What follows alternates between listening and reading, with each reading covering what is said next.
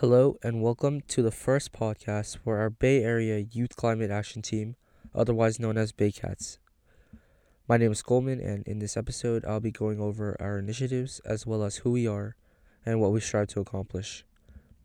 Our climate group began at the start of quarantine under the supervision of Gladwin D'Souza and Sue Chow of Sierra Club, and has since welcomed and nurtured youth across San Mateo County.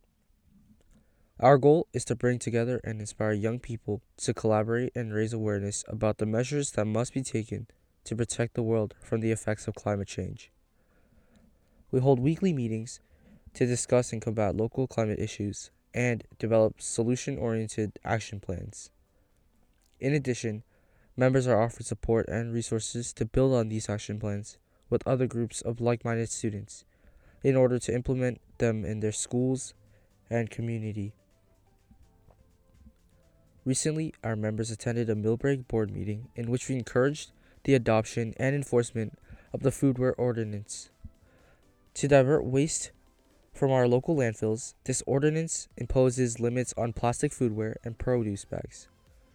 It also promotes the use of biodegradable plastics as alternatives to single use plastics.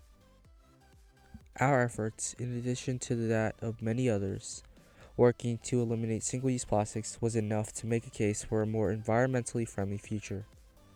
As such, we continue to fight for climate justice and ensure a cleaner alternative for all.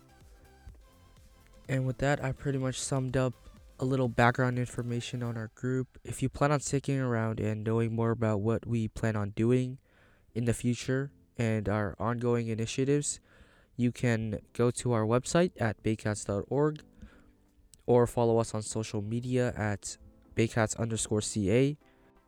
Our next episode will be on a Baycats hosted Healthy Planet webinar where we talk about four essential topics.